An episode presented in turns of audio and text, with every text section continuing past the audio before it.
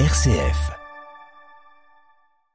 L'événement ce week-end à Lourdes, c'est le rassemblement euh, Kérigma. Mais de quoi s'agit-il plus précisément? On en parle avec vous, Pauline de Torsiac, ce matin dans l'actualité chrétienne.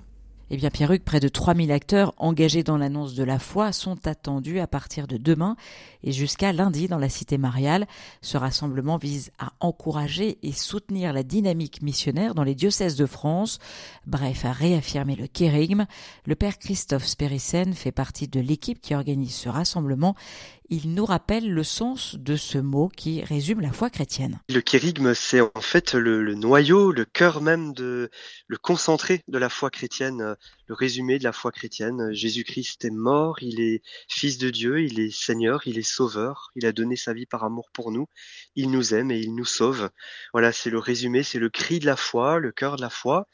C'est donc à la fois une, espèce de, formule concentrée, le kérigme, qui, un mot grec qui veut dire proclamer, crier, et en même temps, le kérigme, c'est la personne du Christ lui-même, celui qui, que nous reconnaissons donc comme notre Seigneur et notre Sauveur, qui aujourd'hui encore nous propose de, de nous sauver. Et si le kérigme est porté depuis 2000 ans par les baptisés, prêtres, laïcs, religieux et religieuses, la démarche kérigma, initiée par les évêques de France, a pour but de donner un nouveau souffle à l'évangile c'est vraiment être au service de cette nouvelle évangélisation, voilà, redynamiser l'évangélisation, qui a des facettes diverses, hein, qui est multiple, il n'y a pas une manière d'évangéliser, et ça ce sera intéressant aussi au rassemblement Kérigma de, de repérer ça et de le partager, il n'y a pas une manière d'être évangélisateur, donc vraiment redynamiser l'évangélisation, redynamiser les acteurs qui sont au service de cette évangélisation par une expérience spirituelle forte, par une expérience fraternelle forte, par une émulation aussi, euh,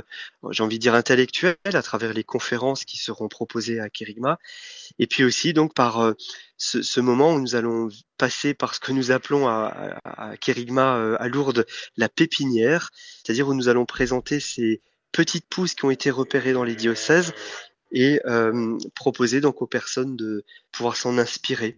Un rassemblement à Lourdes de trois jours avec un, un programme très dense. Oui, Pierre, 48 ateliers, des conférences pour apprendre à annoncer la bonne nouvelle, une pépinière pour partager plus de 200 initiatives pastorales. Les 3000 personnes qui s'apprêtent à participer à ce rassemblement viennent de plus de 80 diocèses de France métropolitaine ou d'outre-mer, de Monaco et de Suisse, et de quelques mouvements, en particulier le réseau Saint-Laurent. Parmi les participants, il y a donc une belle diversité des pastorales et des profils, comme nous l'explique le père Christophe Spérissen. La démarche Kérigma euh, voudrait nous aider à à, regarder ensemble euh, ce que l'esprit est en train de susciter et de faire un travail de discernement tous ensemble, quelles que soient nos sensibilités, quelles que soient nos pastorales, nos, nos expériences, nos horizons de vie.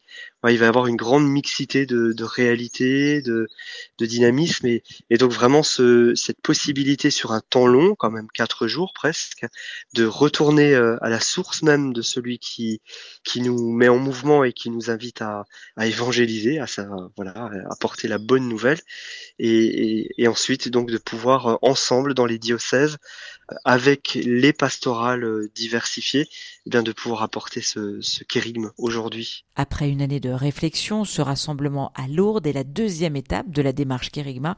Les diocèses devront ensuite déployer sur le terrain des actions missionnaires. Merci beaucoup Pauline de Torsiac pour l'actualité chrétienne.